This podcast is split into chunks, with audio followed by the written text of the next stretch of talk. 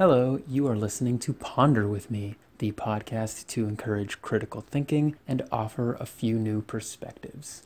Today's topic living in a story. There's an old Shakespeare quote that goes something like All the world is a stage, and we are merely actors in the story of life. And throughout your life, you will live in many, many stories, both as the main character and as minor side roles. And a lot of those stories will include a time lapse. Let's give an example. Let's say there's a kid who absolutely loves model airplanes, likes to build them, likes to fly with them, likes to read about them. And then we see a time lapse that says 20 years later, and we see this kid is now an adult and flying planes for a living.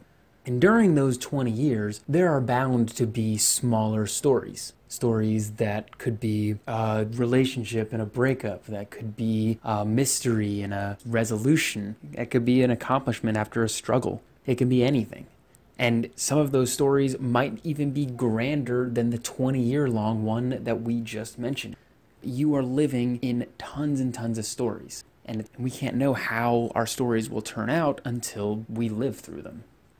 So, if we're living in a story, that means that we're constantly playing a character that we have been developing over a lifetime in order to participate in the story that we're in. It's up to us as the character to make the change we want to see.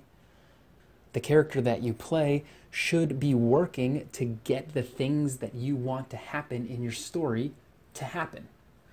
Decide on a couple of checkpoints that you want for the story of your life and when you decide upon those checkpoints, be open to any and all possible routes to get to those checkpoints. Because, like many people have said before, it's not about the destination, it's about the journey. But that doesn't mean that you're not allowed to have a destination in mind. Living in a story can be helpful, especially for those people who don't want to be living in their story anymore one of the most common forms of depression comes with a lot of apathy, a feeling of just nothing, a feeling of boredom, of I'm just done. I don't want to do this anymore. I don't want to be part of this anymore. I'm tired, is what they would say. And I know they would say this because I was one of them. I thought I was tired and I didn't want to do this anymore. And it was a daily thing. Every day you get up and you think of yourself as just going through the motions. Even though you are and you could have a different perspective on it, your mindset says, I don't want to do this. By living in a story and accepting that you're in a story, it means that you can choose to end your story. And if you've ever seen the movie Click, you know that the ending to his story was not the happiest. You do not have to be happy. The Greeks were some of the first playwrights of written history, and they classified their stories as one of two things either a comedy or a tragedy. That means that your life will not always have comedies, just like your life will not always have tragedies. You can be artistic about how you want to end this current story you can try and find some grander meaning from all of the actions that happened in this story. You can pick out the specific portions of your life that you want to be part of the story that you are now ending. And when your story has ended, you will be able to create a new character because that character's story is done. And this new one will be able to include all different parts of your life in the amounts that you choose. Depression usually is caused by an overindulgence of the brain in one area of thought. Most of the people who are depressed continue thinking the same things. It's one of the reasons it's hard to get out of it because we forget that there is a world beyond what we are bogged down with, whether it be a tragedy or apathy or whatever it is that torments you. When that character is over, you can now pick and choose the parts of you that you like and create a character that best represents the parts of you that you most enjoy.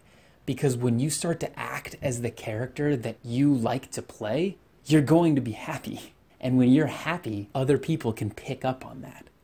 If depression is the name we give to a person who is annoyed and doesn't want to live in the story that they're in, then to want to live in that story would be the opposite of depression.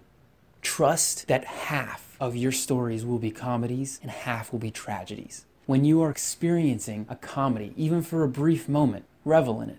Say, hey, this is part of the happy stories. If you're in the tragedies, that's okay. Be ready for the comedies to come. Even if this tragedy has to last a little longer, know that you can end it or you can just pause it and have a comedy in the middle of your tragedy just to keep your spirits up. Your life is up to you. While the random happenings of the world might not be up to you, the way that you see it, your perspective on it is. And when you can control that perspective to end a story that you don't want to be a part of, to create a story that you want to be in, and then to make that story into your reality, that's hacking into your life. And you can do it a lot easier than you thought you could.